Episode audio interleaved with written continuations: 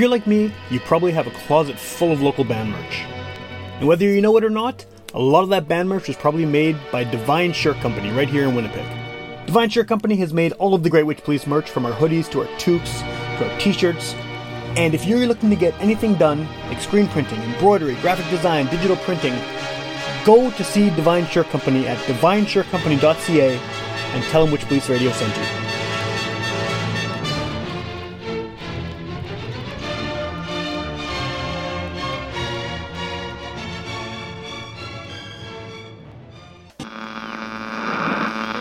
One of our colleagues, Sam Thompson, who, um, if you saw him, you'd sort of right away assume he was a hippie. Get up off your ass and get up on the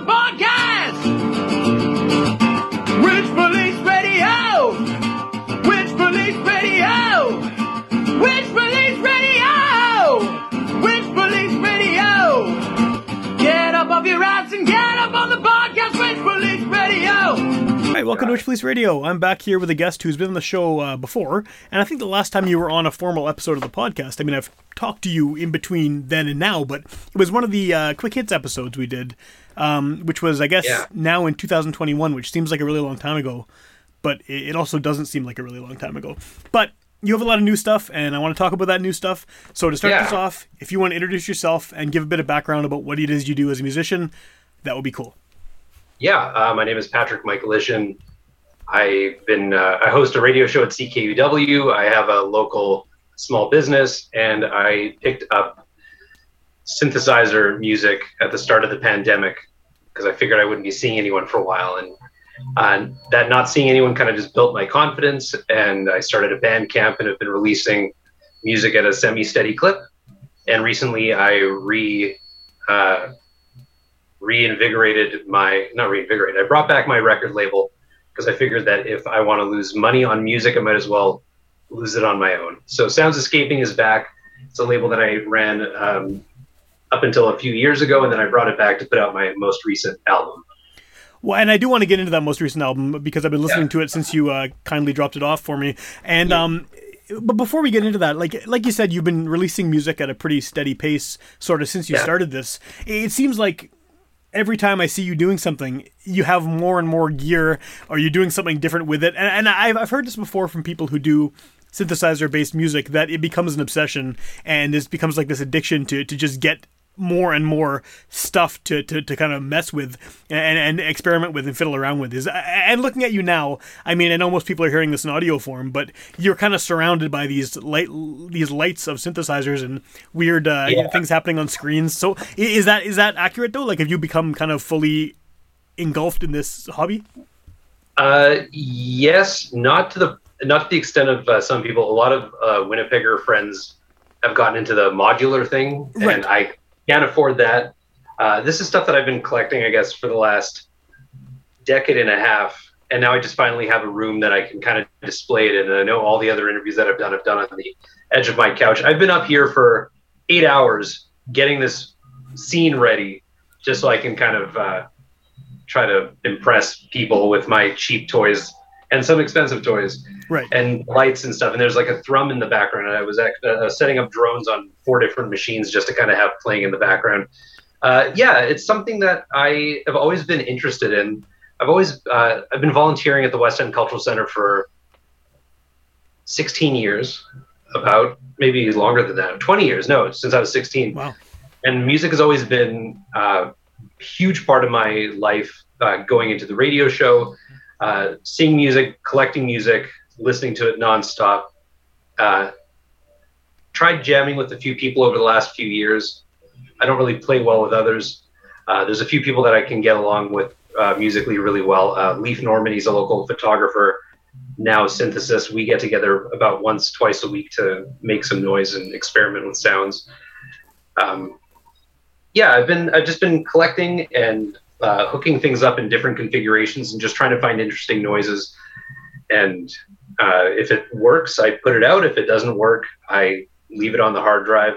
I try not to agonize too much over anything. I just kind of if it sounds good enough, it sounds good enough, and then I'm on to the next thing. And if it sounds good to me and I can listen to it over and over again, then uh, I'll throw it up on YouTube or on Bandcamp and if anyone else finds it, then it's just bonus.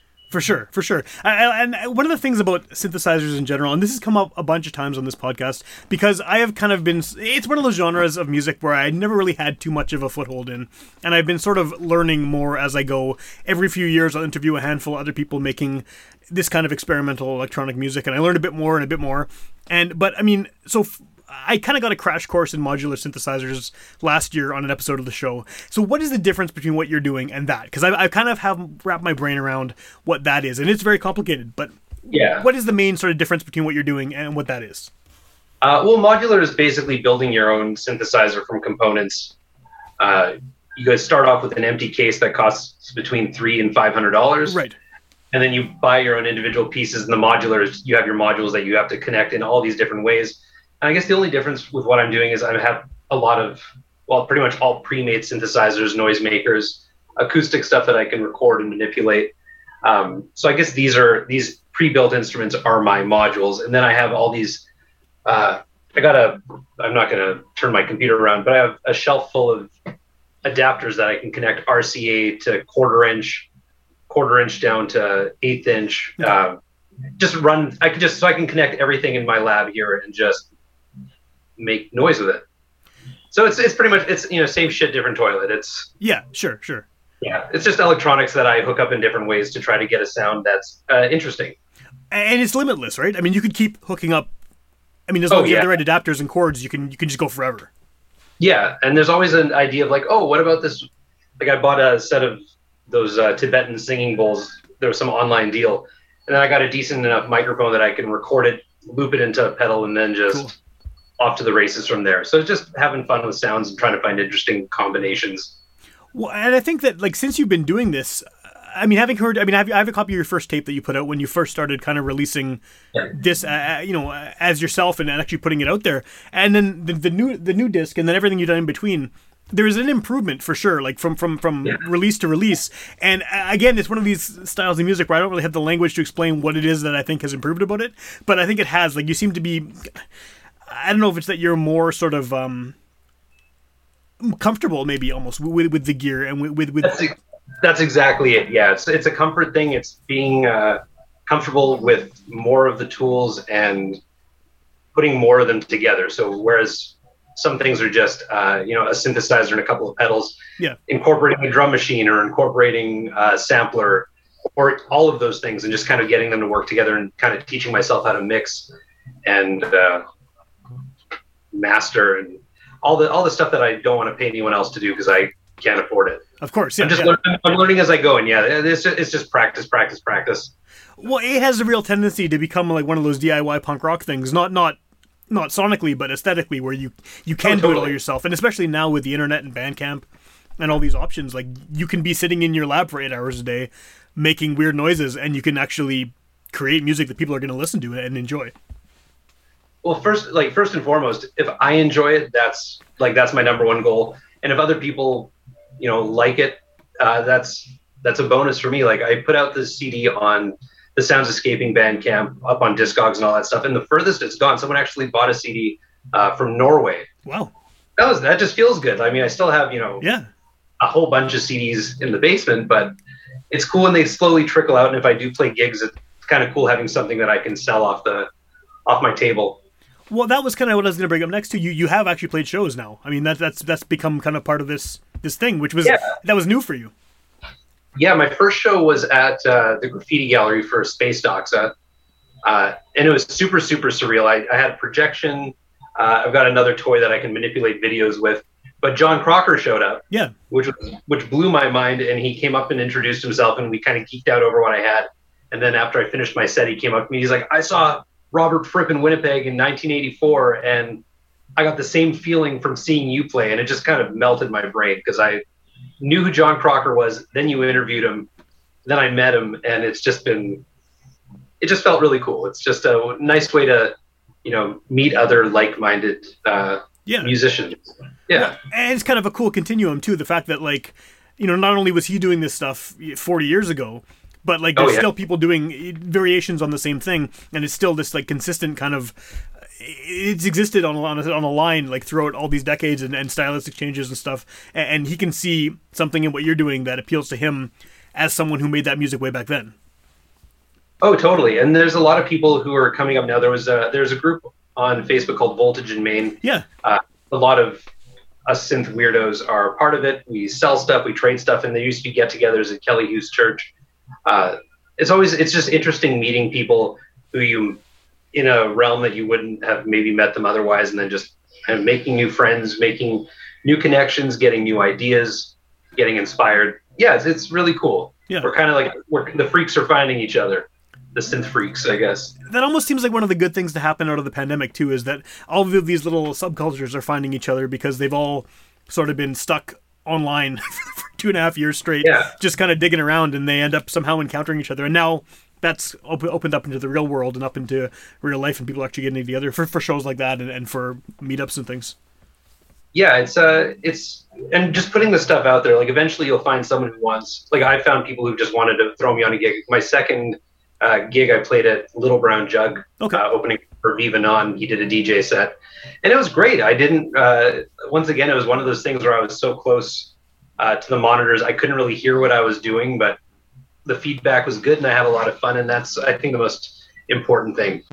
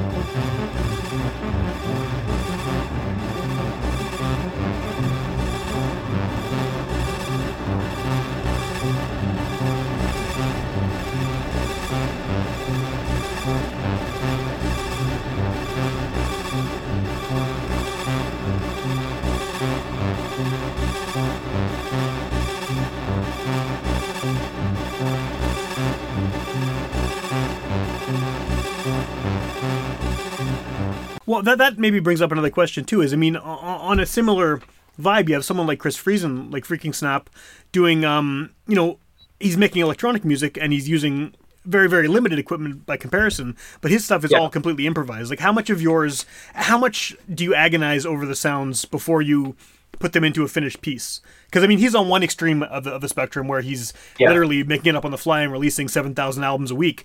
What is your sort of process like compa- by comparison? I start I start with the with an idea and then a tone and then I kind of start adding on to it. I also hate agonizing over things. Uh, like I don't want to think about it too much. Usually the best things that I come up with are just these like these two Kaoss pads. Um, quick way to just like throw down some sketches and some loops. Yeah. And I usually come up with something super super simple, but it just sounds amazing.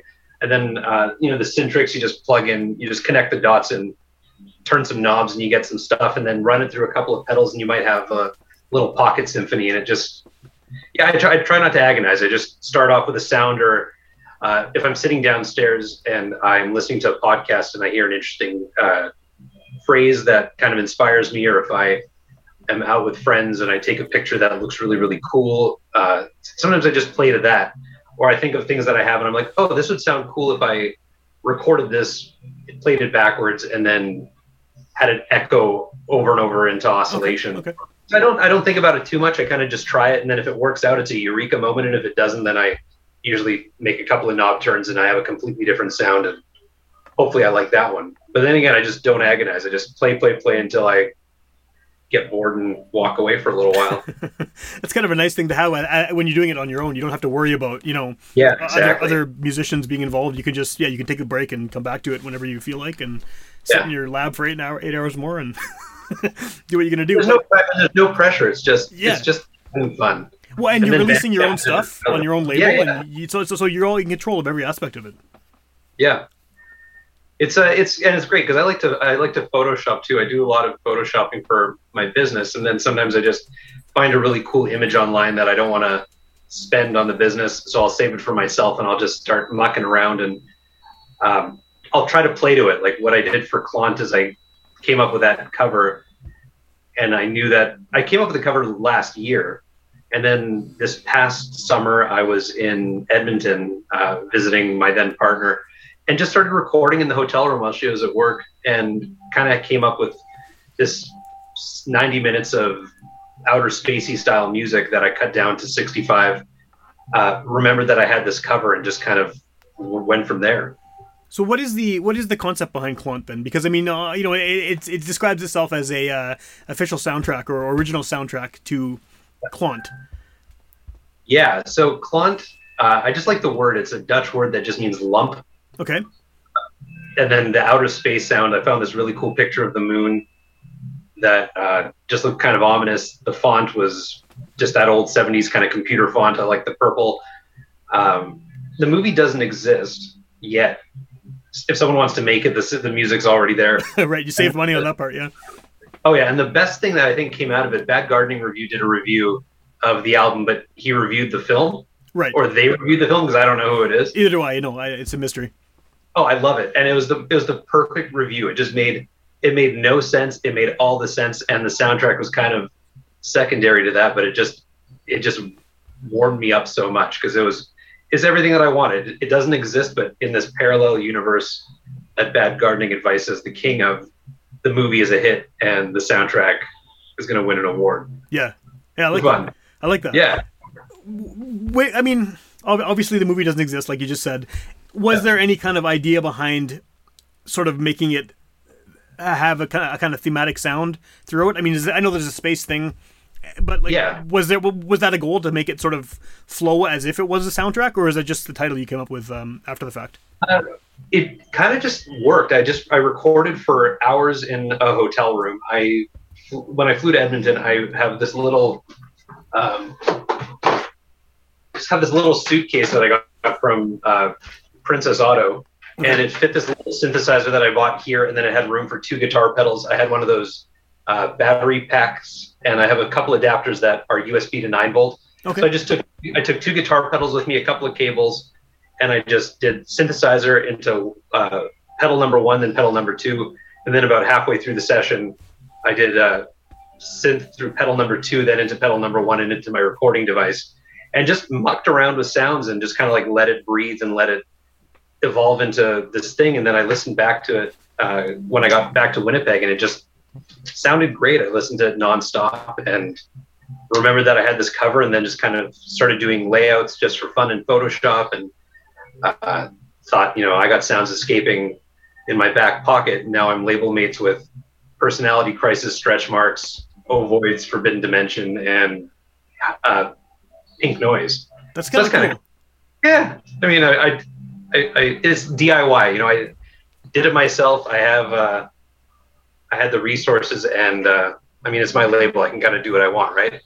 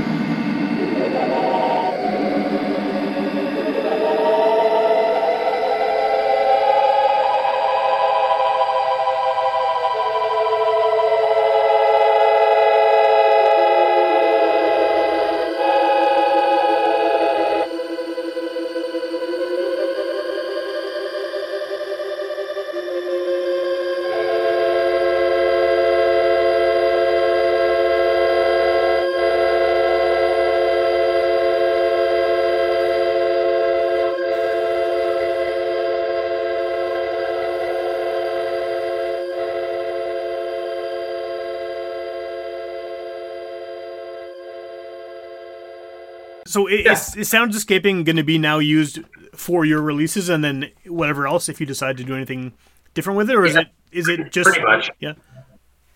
Yeah, it's uh, and it's I've, since I brought Sounds Escaping back, I've had and put out Clont. A few people or a few artists have gotten in touch, like before when I was running the label, and they want me to put out their stuff, and I'm more than willing to help them. But it's one of those things where, like I said, I'm willing to lose money on myself. Running a like record label, uh, someone told me is like ripping up hundred dollar bills while taking a cold shower. Yeah. So it's kind of okay if it's only affecting me, but if it's yeah, I'll help. I'll help anyone who wants to release their own stuff uh, realize uh, the realize their dream without using my money. I will talk you through it. I will help you with whatever I can help you out with. But I, yeah, it's kind of a vanity label now. And uh, it's but if something else comes up that's uh, that tickles my fancy, then I'm up for that too. I was bouncing around an idea of doing a local uh, compilation of electronic experimental music, and I was going to call it Treaty 1.0. Okay, I like that. That's pretty good. Yeah. Had, yeah. had like a little mock cover of it and stuff, and then uh, you know, there's the people who I know would be on it, like you know, friends of mine, obviously. And then I kind of started thinking about all the people who would be upset that I didn't make a big call out because I have enough people in my circles of synth nerds that I could Yeah. get an hour, 80 minutes of, of music. And then some people started, eh, everyone has an opinion, especially when they feel like they might be left out. Then they just start, you know, throwing mud at it. So it's on the back burner right now. The cover is kind of going through some retooling, and I'm talking to some friends about potentially doing this thing. Um, but yeah, there's a whole bunch of there's uh, and there's other bands that I reach out to. Like I'm Instagram friends with Brian from uh, Shadowy Men on a Shadowy Planet, and he's aware of the label and he loves that it's kind of underground and no one knows about it for Yeah. maybe archival Shadowy Men releases. That'd be But amazing. that's not happening yet. But if it happens, then it might come out on Sounds Escaping. Yeah, yeah, that'd be super cool. Well, is there at this point? Is there? I mean, I know this is your first kind of release on the Reborn Sounds Escaping, Yeah. but is there a way you decide kind of what releases of your own stuff go just on Bandcamp and which ones are going to go on a physical release? Has that been determined? Because I know you've been releasing. You put out a tape, not on a label, Yeah. just just as yourself, That's and then you put out a bunch of stuff online, and then now there's a CD, and obviously it exists online too. But Yeah. how do you sort of pick then i guess of all of your music you're making what's worthy uh, of i guess a wider release Um, I think, well, for Clont, I just wanted to bring back Sounds Escaping and get something physical made. yeah Um, there's a few other things that are on Bandcamp that I wouldn't mind having uh, physically. I think it was just a right time, right place for me. Like I had enough money in the bank account that I could press up a small number of CDs. Uh, the m- music was fresh and new, and I hadn't shared it uh, with a lot of people or put it up online yet for you know to, for the ten people who were going to listen to it to listen to it. So it was just kind of a right time, right place. There's things that I'd like to release that are on my Bandcamp on like as a physical thing, kind of like uh, get a couple of those EPs and just put them onto one disc and you know press up Yeah. a hundred copies or whatever. Because that's what a lot of places are doing. They're letting you press up uh, like a silver disc in as low numbers as a hundred, and it's not going to cost you much. You know, to press it up is less than five bucks a pop, depending on how intense your artwork is. But I just like having that physical artifact yeah even if Me too, not yeah. a lot of them, it's just cool to have uh, have a physical thing to you know show people or give to people or submit to radio stations or you know review uh, sites or local archivists. yeah It's just it's just cool. It's cool to have something that you can actually have and hold and uh, you know show people. It kind of just makes it real instead of just being this ephemeral thing just that lives on the internet. yeah yeah for sure. Yeah. for sure. I mean I, as you know i'm all on board for physical media so Yeah.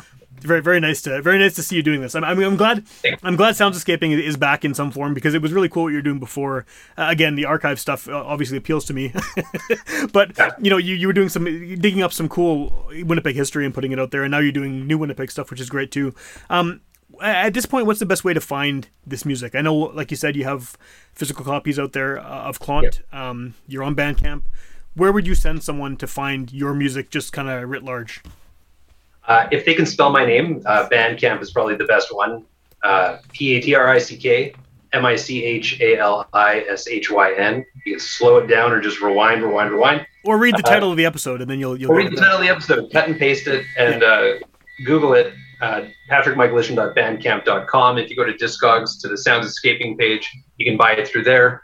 And uh, hopefully more gigs come along. Uh, I know that Leif Norman was talking with somebody at Manitoba Music about maybe getting a bit of coin to put on like an experimental synth night that would happen maybe once every two, three months. Cool. So it's one of those.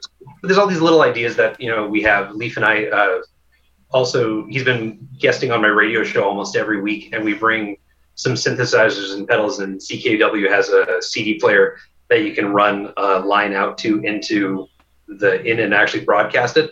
So he's been buying really weird spoken word sound effects records, and we play the whole 20 minute side, and then we just make synthesizer music live underneath it That's cool. uh, we don't like have a way to really record it. So it's just kind of if you're listening to the radio show at the time, then you get this kind of cool experimental thing. Uh, he was playing with a drone synth and a couple of pedals and playing underneath uh, Folkways record of someone reading excerpts of Moby Dick. Oh wow, that's cool. Yeah. Oh, it was just it was totally weird. It was something that because I know I, I know Johnny Sizzle does that with the comic books. I know back in the day, Chris Jakes used to do that on his show where Yeah. he just set up and make stuff, and it's kind of cool having something that only exists in that moment too.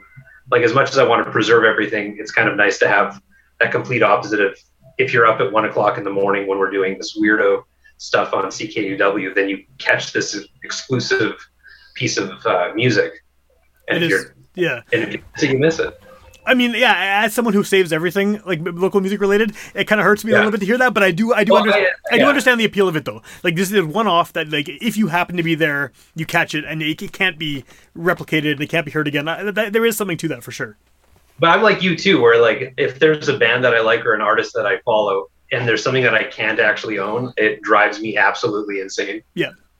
Uh, so yeah, I, but now that I'm making the music, like I'm a CD guy myself. So when I when there's a band that puts out something that's vinyl only, or if they do like an exclusive eight track, it drives me up the wall. But now that I'm actually releasing music, I kind of see the appeal of having kind of fringe formats. Yeah.